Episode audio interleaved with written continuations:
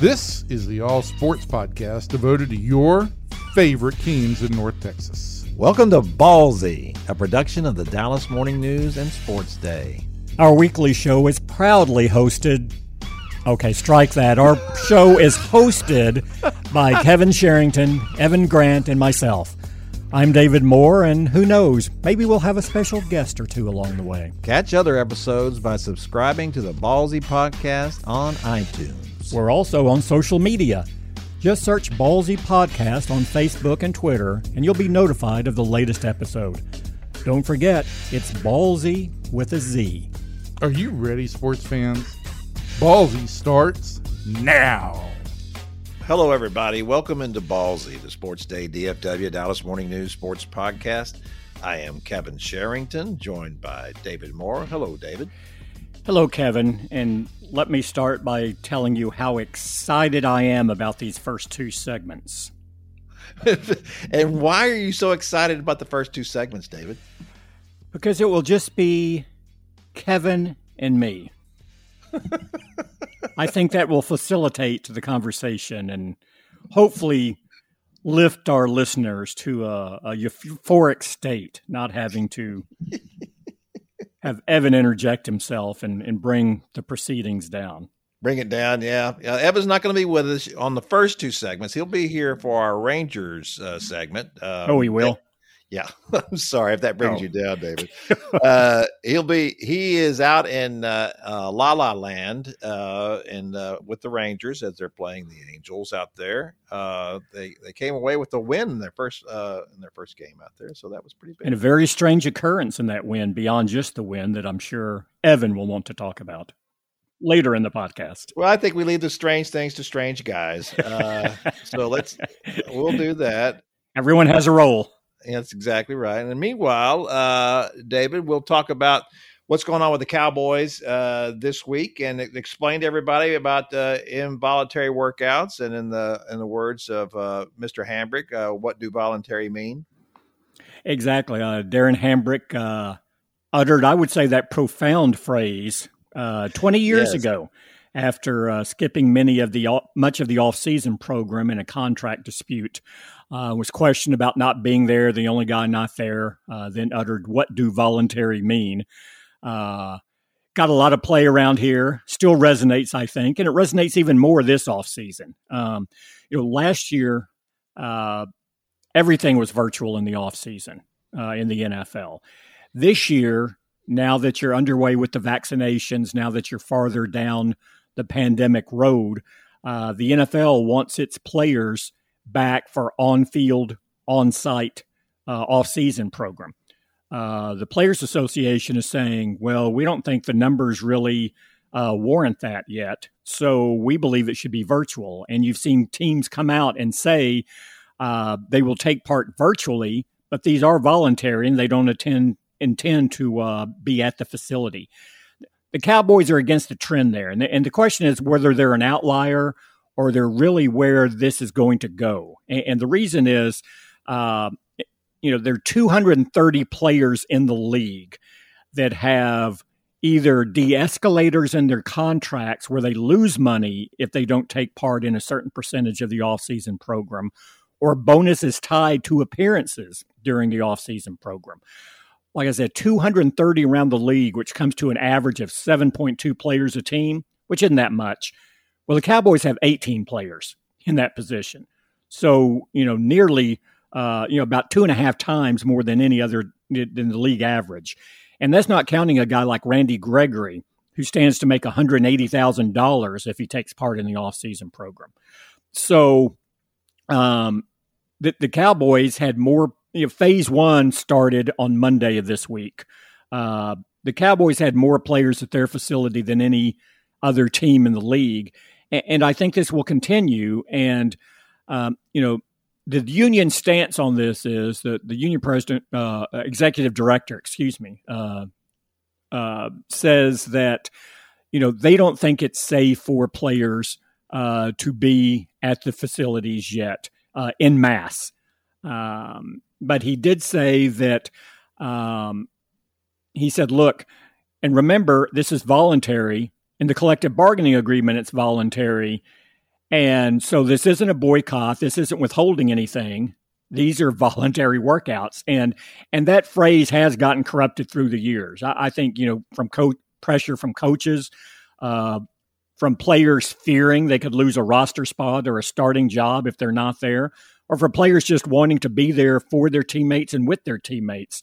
Um, you know, most of them have showed up and consider uh, this really mandatory more than voluntary. Um, but it is voluntary, and, and as the union says, uh, we leave it to every player for their choice. We're not going to interfere with the money, uh, you know, if they stand to make money.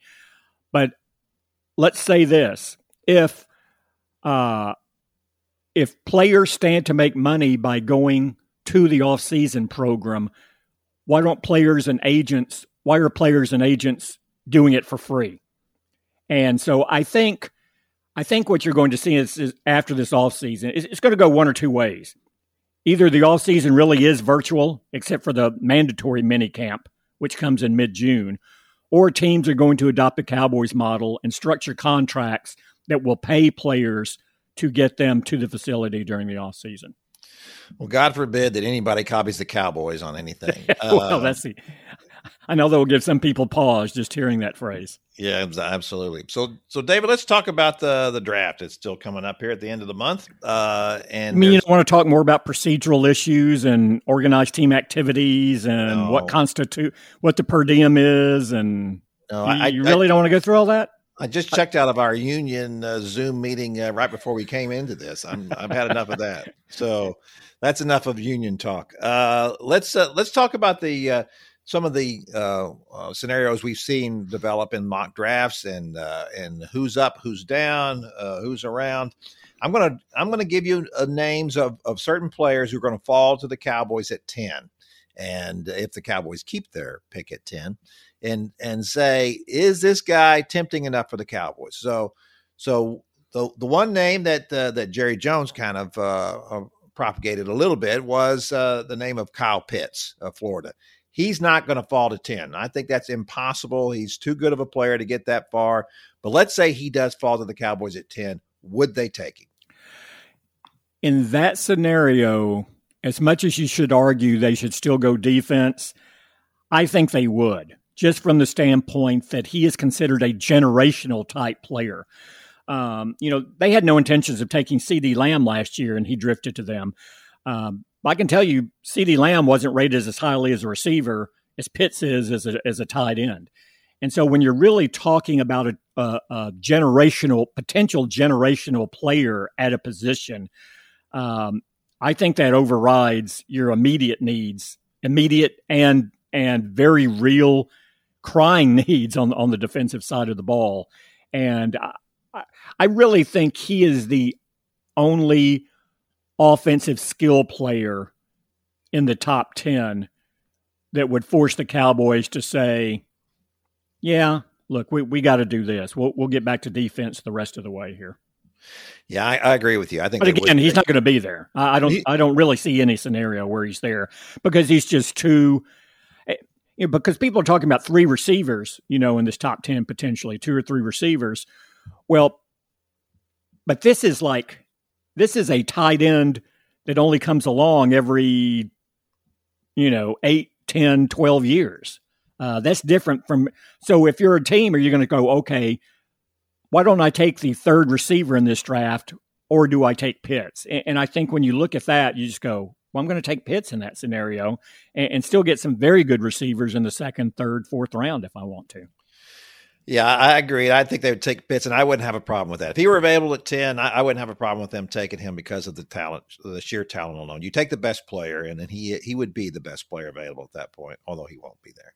All right, so let's say that the Oregon tackle, Penei Sewell, drops to 10. I don't believe that's going to happen either because I believe the Bengals are going to take him. They'd be yeah. crazy not to take him, but let's say that he does. I don't see that either. The top, I would say under the previous regime with Jason Garrett, that was a no-brainer. Sewell is gone immediately. In fact, in fact, they're probably looking and poised to be ready to jump up a spot or two if he started to slide their way just to ensure they would get him.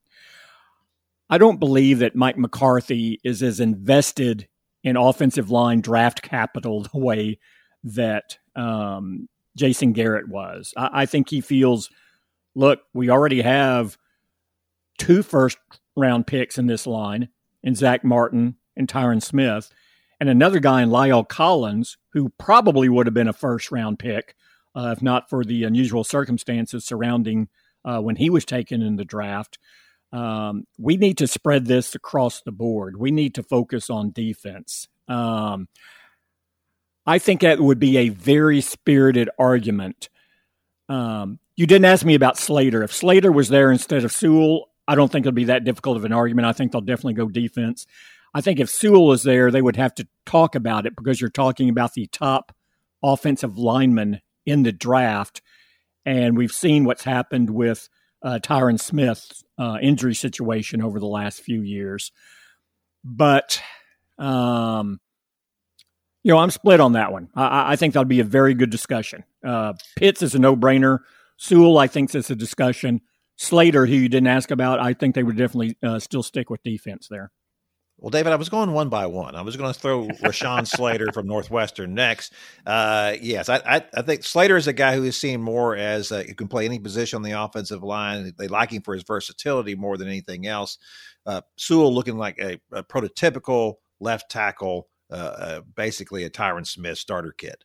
So I, I, think obviously we can put both those guys in the same category. Maybe maybe Slater a little less so uh, than than Sewell. So, all right, so we've got those two covered.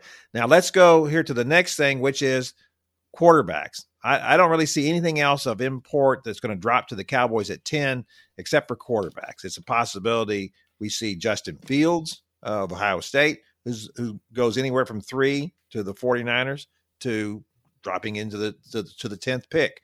Uh, we see the same thing with Mac Jones. The other quarterbacks involved have all been talked about in that in that uh, one through nine. Uh, but those two guys have been kind of bouncing around a little bit. Obviously, the Cowboys are not going to take a quarterback. Uh, they just signed, uh, you know, Dak Prescott to a four four year deal. They're not going to go spend a first round pick on a quarterback. They might trade that pick, uh, and I, I would think that the Patriots would be very amenable to that type of thing. And I could see the Cowboys trading down to 15 if they wanted to do that.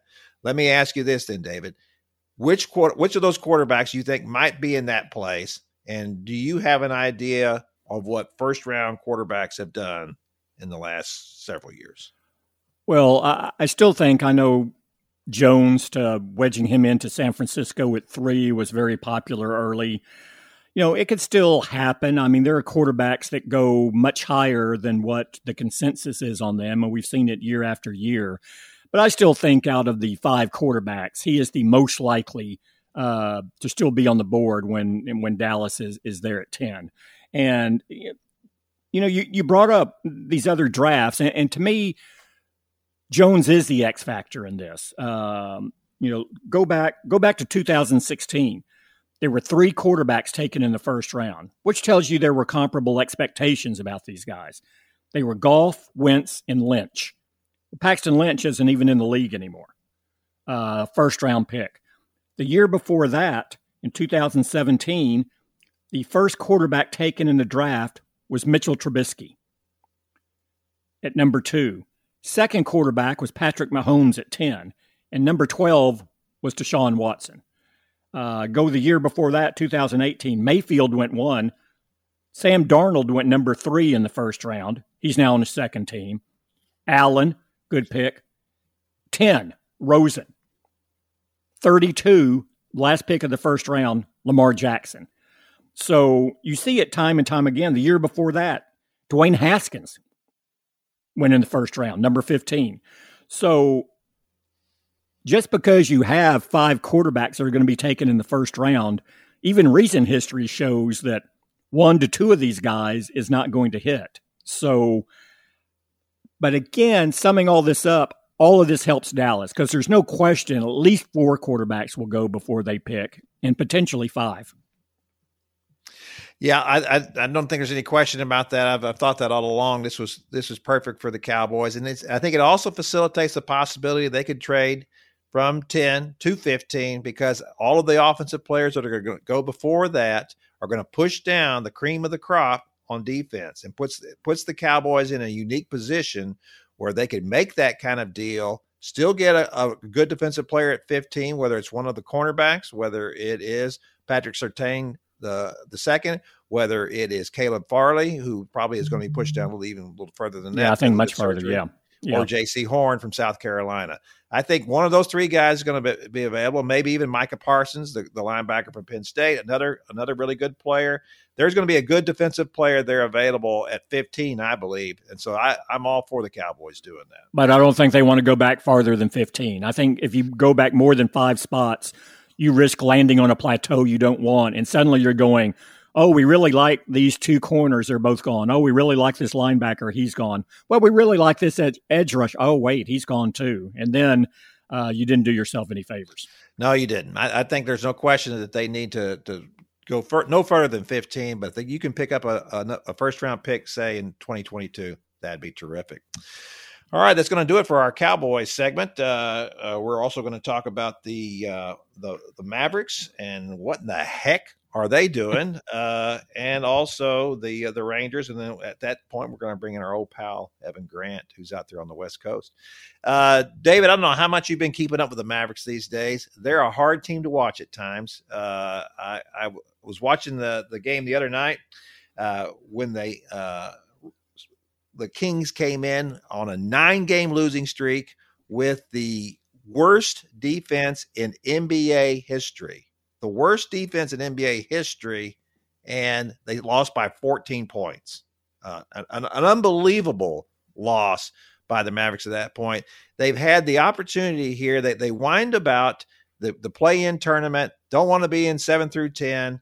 You're, they were a game and a half, different times, game and a half, two games behind Portland, and a prime opportunity here with with the Trailblazers really stumbling, losing five of seven, and what do the Mavericks do? They lose five of seven. Instead of putting away teams like like Houston, Oklahoma City, uh, the Spurs, and then the Kings of all things, and needing, of course, a, a last second miracle shot by Luka to beat Memphis, another team below them in the standings. It just is. It really defies description. Well, you know, we, have talked about the the the starts and stops to their season, and and while they're while for a long time there really was uh, justification for them looking as disjointed as they were because they were trying to make the shift to a more defensive team. They were trying to find that sweet spot. Uh, they'd missed all the time with COVID. Uh, you know, they weren't able to practice that much. But every time this team like wins four or five games in a row, which they had done before this stretch, and you say, okay, at least now, you know, they they get it. Everyone kind of understands their roles. They understand how they need to play, how they need to rotate defensively. Then they just have these inexcusable performances, and they really are. And they're against teams that are below them in the standings. And so they continually put themselves in jeopardy for what this postseason is going to be because they can't take care of the teams that they're more talented than. They actually seem they actually play better on the road against teams above them in the standings than they do non playoff teams at home. And you can say, well, you know, if you actually have to have a split personality, that's the one you want because they're going to be facing the better teams in the playoffs. But something's not right about this team. And I, I think it becomes more apparent with each passing with each passing quarter when you allow Sacramento 45 points in one quarter. Um, this isn't these aren't schematic issues they're working out. These aren't um, chemistry issues they're working out. You're seeing complete and utter lapses uh, uh, of effort and uh, accountability to start games. And uh, they put themselves in a spot on, I think they're definitely going to be in the play in tournament do you feel good about their ability to win two games? I mean, say they beat Memphis in the first game, which is where they are now. And Memphis is Memphis is only one game back. Uh, well, then you look up and say they play Golden State. Uh, do you feel good about being able to stop Steph Curry now? I mean, here's a guy who's hit 10 three pointers in four games over the last 10 days. Um, there's no way they can stop or slow Steph Curry uh, defensively. And, and, and you know, I think the Sacramento game also showed that this is not a quick, this is not a fast team. I think they have some quick players on it, but they're not a fast team. And you saw even when they scored, Sacramento was getting down court and scoring before they could even get back. And I think other teams have started to notice that. And even teams that don't play at that pace, that have that speed, are using it to to get Dallas back on its heels defensively. And look, they're still not a they're a better defensive team than what they were, but that's still not a calling card of theirs. You know, they can do it in short bursts, but they can't sustain it over the course of the game. That's just not their identity. No, it's not. And you know, I think one of the things we've seen too as a problem is that when, we've talked about this before, how disappointing that Josh Richardson has been. Uh, I, I, was surprised that against, against the Kings that, that uh, he was not able to do anything against De'Aaron Fox, and then he wasn't doing anything offensively at all either. And of course, yeah. neither was anyone else. Uh, and and one of the things too that, that I've really noticed is that while you're really seeing defenses collapse now on uh, Kristaps Porzingis. Uh, you know, they're running a, a, second guy at him. He ha- he has one guy at him. He, he, starts to turn. They run another guy at him to try to strip him of the ball. At that point, we ran a picture in the front page of the of the Dallas Morning News, which showed him surrounded by four guys at one point. Yeah. Uh, and and you know, it's not really one of his strong points is finding the, the open man. Uh, he's not a he's not a terrific passer. He's a he's a he's a decent passer, but not a great one. And this is the kind of this is the kind of stuff he's going to see. And and this is going to be really interesting to me to see going forward how they're able to, to, to handle these things because this is a team that uh, it's frustrating to watch from the standpoint of not being able to handle lesser teams. Uh, not only that, but it's also frustrating because I believe, and I think we've also discussed this as well. Uh, they just need some old heads on this team. They need they need some guys to say, "Listen, you got to play hard all the time." Uh, this is a team uh, that loses its cool too much. Luka Doncic is a great player, but getting a technical at the end of that Sacramento game when you're trying to climb back and you get a technical uh, at that point uh, was a disaster, just a, just a complete disaster. Uh, he's got to learn in those kind of situations that he can't lose his cool. Uh, and and this is a, a, a team I think still struggling with with those things at this point. They are. I, I agree with that. I, I, think we've also reached the point too. Um, you look at every aspect of what's going on, and and Rick Carlisle, deservedly so, has not gotten a lot of criticism through the years for how he's handled things. I think you have to look at how this team is being handled, and and when you have teams consistently fall into the patterns where they have, where this team doesn't have energy to start games, you have to start looking. Well, sometimes players tune out a voice. They don't listen to it. They don't give it the weight that they did at, at another stage for whatever reason. Uh, I think this whole organization is on alert for these final few weeks of the regular season and what they do or don't do in the postseasons.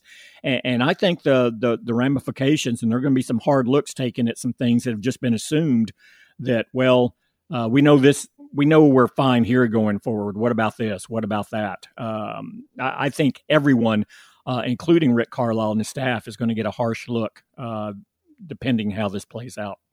Yeah, I agree with you 100% on that. And, and you know, I, I, get stuff all the time from readers hate Rick Carlisle, want to get rid of him. You know, he's he's a terrible. He can't get along with players. He's not in tune with today's players. And I say, I always tell them that's not true. First of all, the, the flow offense, he lets lets people do what they want. He sets up plays for them coming in and out of of uh, uh, timeouts and, and out of quarters. Those are the kind of things that that NBA players like. They respect Rick.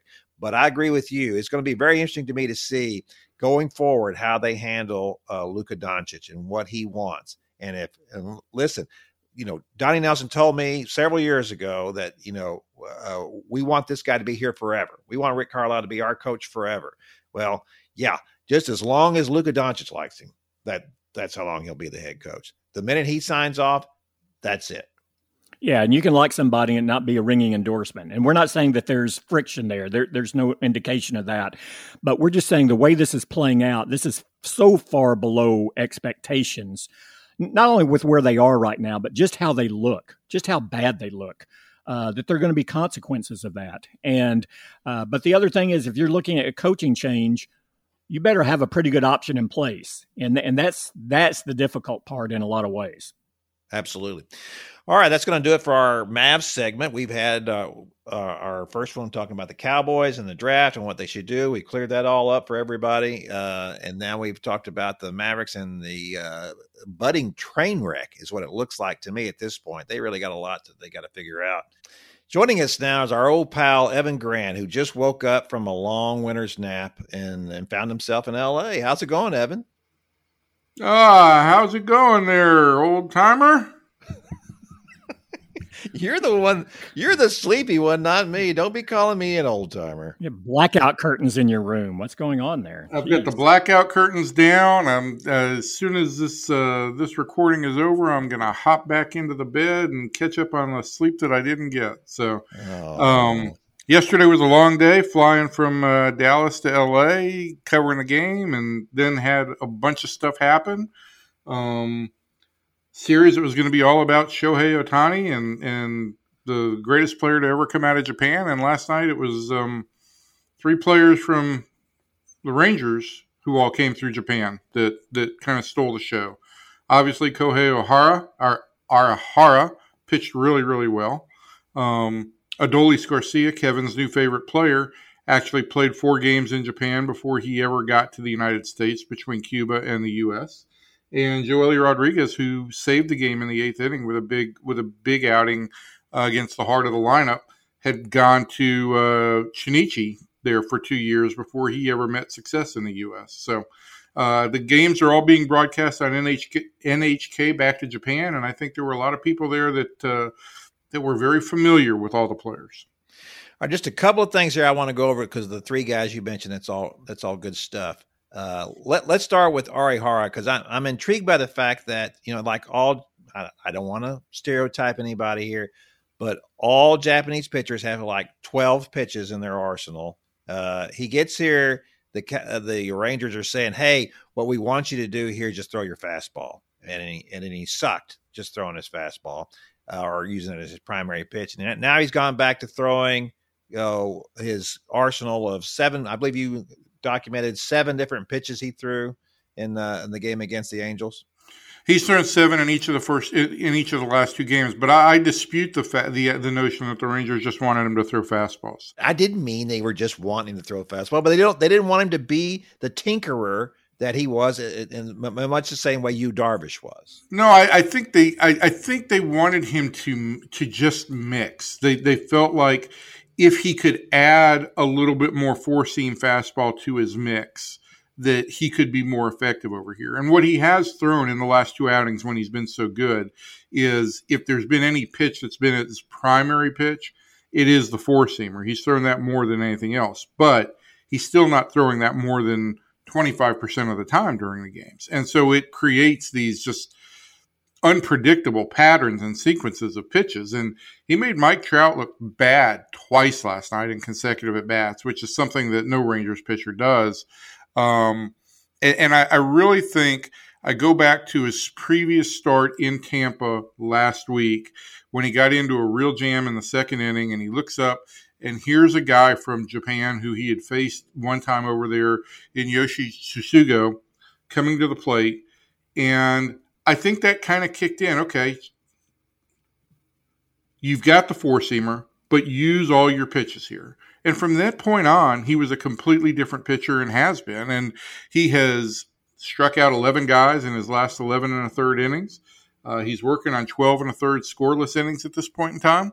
Um, he has the one thing I've said, and I said this to Japanese media guys who I talked to last night, is the one thing that has appeared to me with Arihara, and and is that each outing he seems to have gotten some incremental improvement in some fashion. Um, and that goes back to, to spring training. I, I, feel like he has gotten a little bit better each time out. And I think that kind of dovetails with what the Rangers liked about him because they thought that here was a guy who was really open to making adjustments and was uh, was pretty a pretty cerebral cerebral thinker on his own, and it, it's turned out to look like a very good combination here early.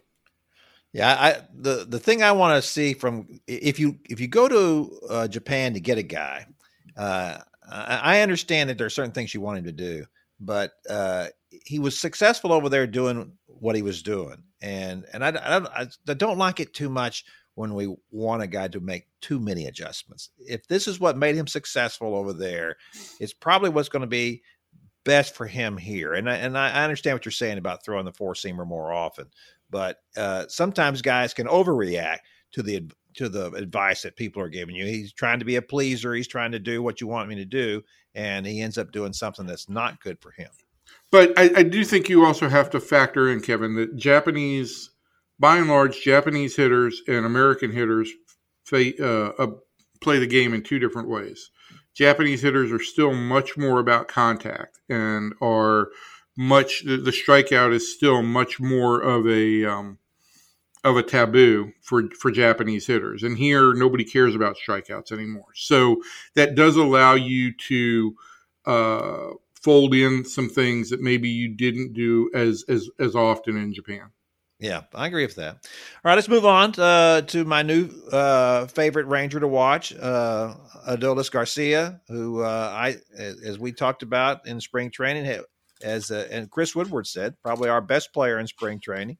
in uh, fact, Kevin, I, I, remember I think you pinpointed him, and and for some reason Evan didn't think much about him. No, am, Evan, am I Evan, correct in that assessment? Yeah, that, that's absolutely right. Evan said, "You watch, this guy will flop." Uh, he'll be terrible. He's got he's got no skills, and uh, and uh, so which seemed out of character for Evan, but then that's why it struck me, and that's why I remember it. Yeah, yeah I yeah, but, I think what I said was you know be careful about evaluating solely on spring training, and and that's something that the Rangers have said often. Um, but what they've also said is that this guy has an an innate skill set. It, that it, it is he's he's got a lot of tools, um, but there are plenty of toolsy players who never figure out the art of hitting. Um, what has stood out here in these first weeks worth of games is that he's clearly more willing to hit the ball the other way. And that can make all the difference in the world for a player. He's got plenty of power to go the opposite way.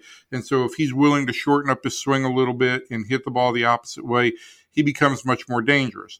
You know, he had two great games in Tampa, then went through, I, I think it was a one for 12, um, and then came out last night with, with two big hits. So, um, I, I think even if you talk to Chris Woodward, there's some question about how consistent he will be, but when he does perform, it's electric. And there's no doubt that the amount of emotion he plays with really is helping a young team that that could that could always use a little bit of boost to energy. You know, I mean, he there's a joy to his game. There's a there's an energy that, that that's on display every time he does something, and um, I, I, can't dispute that at all. Here's the thing about him. I, I know we talk about spring training, and I and I understand spring training as well as anybody. The thing is, this guy hit 32 home runs at AAA for St. Louis. 32 home runs, uh, and then the Cardinals just gave up on him. He said, ah, give him a few at bats. All right, you can have him. You know, I don't understand watching Garcia play. This is a guy who has really good speed, uh, plus speed, a plus arm. We saw that on the throw the other night from right field. Uh, a great play by Jose Trevino to take the short hop and get the tag. Uh, it, it, was on both ends a great play. Uh, and and I'd heard that well he's not a very good outfielder. Uh, and and I think well he may his instincts may not be very good. I don't know, but he's fast and he's got a great arm. Those are two good places to start. Um, and he's and of course he is 28 years old. That's a little bit of a concern uh, that it's taken him this long to get to a point where he could maybe make a contribution here. And I'm not saying he's going to be Randy Arozarena, uh, you know, uh, for Tampa Bay last year, who who came up and made such a huge splash, and in the postseason was a, a revelation.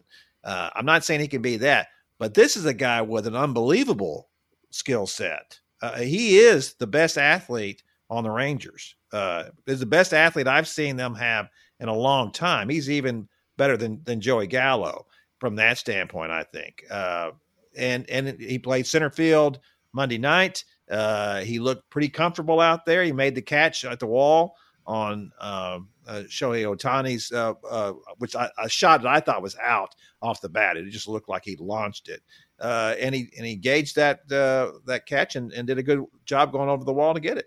So It looks like everything. And listen, I understand he, he may go, he may fall flat on his face, but we've seen Leody Taveras fall flat on his face at this point. And I think what we need to to to, to look at this as is that I think that Leody's getting a little too much, a little too soon. Needs to go back down and uh, and refine things. Leody Taveras never hit 32 home runs in the minor leagues uh, in one season. He hasn't hit 32 home runs total in, in the minor leagues. Uh, so what I'm saying is is that that that Adolis Garcia d- deserved this opportunity. He's making the most of it, and uh, and let's ride this roller coaster and see where it goes. Was it just age? Do you think? I mean, is that why? Well, I think there was some some concern about his age and how how old he is, and and uh, and he's had a. Of course, he's also has a circuitous route to get where he is. here, Right, Evan? Yeah, but I mean, the, the I think the biggest thing in, in why St. Louis kind of gave up on him, and let's also remember that you mentioned Randy Arozarena here. St. Louis had a Randy Arozarena too, and they sent him to um, they sent him to to Tampa Bay in that deal. Um, you know, in the two years leading up to the Rangers trade, he hit 22 and 32 home runs and had he and had an OPS despite all of that that hovered right at 800. That was because of a tremendous number of swing and miss strikeouts and very few walks. And so there was some question about plate discipline. Um, and I, I, think in some regards, there was maybe some thought about where is asking him to play center field a little bit too much for him defensively? Is right field better for him? That kind of maybe fell a little bit in between with the Cardinals, and maybe they overanalyzed him. But they they basically had to take him off their roster. Um, he went to the Rangers, and look, he, you know, the Rangers were awful last year, and he got all his six at bats with the Rangers last year. So um, both teams have, have have seen that there are some potential flaws and, and lack of consistency. But the, the thing I want to find out about, and we really haven't had a chance to dive into this too much based on the on the interview setups right now, is you know the Rangers do believe that he made changes to his swing over the past winter. I want to know how. That the, I, I want to know what exactly he did and how they got him to buy into after being a professional for for over a decade in Cuba and Japan and, and, and in the minor leagues, how they got him to buy into being willing to go the opposite way, because that to me has made all the difference in the world for him. I, I agree that uh, look, I, I think he's going to be a streaky hitter. I, I just think that's what he's going to be, uh, and he is. No, he doesn't take a lot of walks. You look at his OBP now; it's it's not good, uh, and and so he's going to have some issues. But the thing is, he he he's like Joey Gallo. He brings so many other things to the table. He's got a tremendous arm. He's got tremendous speed. It looks like he can really play center field. Uh, he is a big time upgrade over what Leody has been bringing. Uh, in his short term. Well, offensively for sure. And I mean, I think that the common theme here is you look at Leody Taveras and Anderson Tejeda and Kyle Cody, who got into a world of trouble last night in the bullpen. And these are all guys who basically went from Class A to the majors. Uh, because of last year's pandemic and the weird roster setup. And what has come true, as always comes true, is guys who aren't absolutely dominating at the upper levels of the minor leagues are not ready for Major League Baseball. And I think that's what's being proven out. I think that you've seen to Garcia play center field two of the last three games going into Tuesday night. And I think you're going to see that for, for a period of time here. I think that means you're going to have uh, Leody Taveras sent back to the minor leagues. Um, and, and really, the next time Leody comes up needs to be at a point in time when he is dominating whatever league he is in. You look at his numbers, and we made this point last year, last week, Kevin. You look at his numbers offensively; they they they have not stacked up at any level at which he's been at. Guys who have had success and been great defenders at levels the at the same levels that Leody were at still had trouble making adjustments to the big leagues. It, it's it's a tough thing, and so I, I think you can't. Once again, you can't just hope that a guy is going to rise to the challenge. He has to give you some definitive evidence based on the metrics that you all have now that he is going to be able to adjust and transition to the big leagues. I, I, wanted to get into Dane Dunning, but we're going to have to talk about uh, some other a couple things real quick before we get out of here. Uh, and we've talked about the Cowboys in the draft, and we've talked about the Mavericks and the wreck they've become here in the last couple of weeks.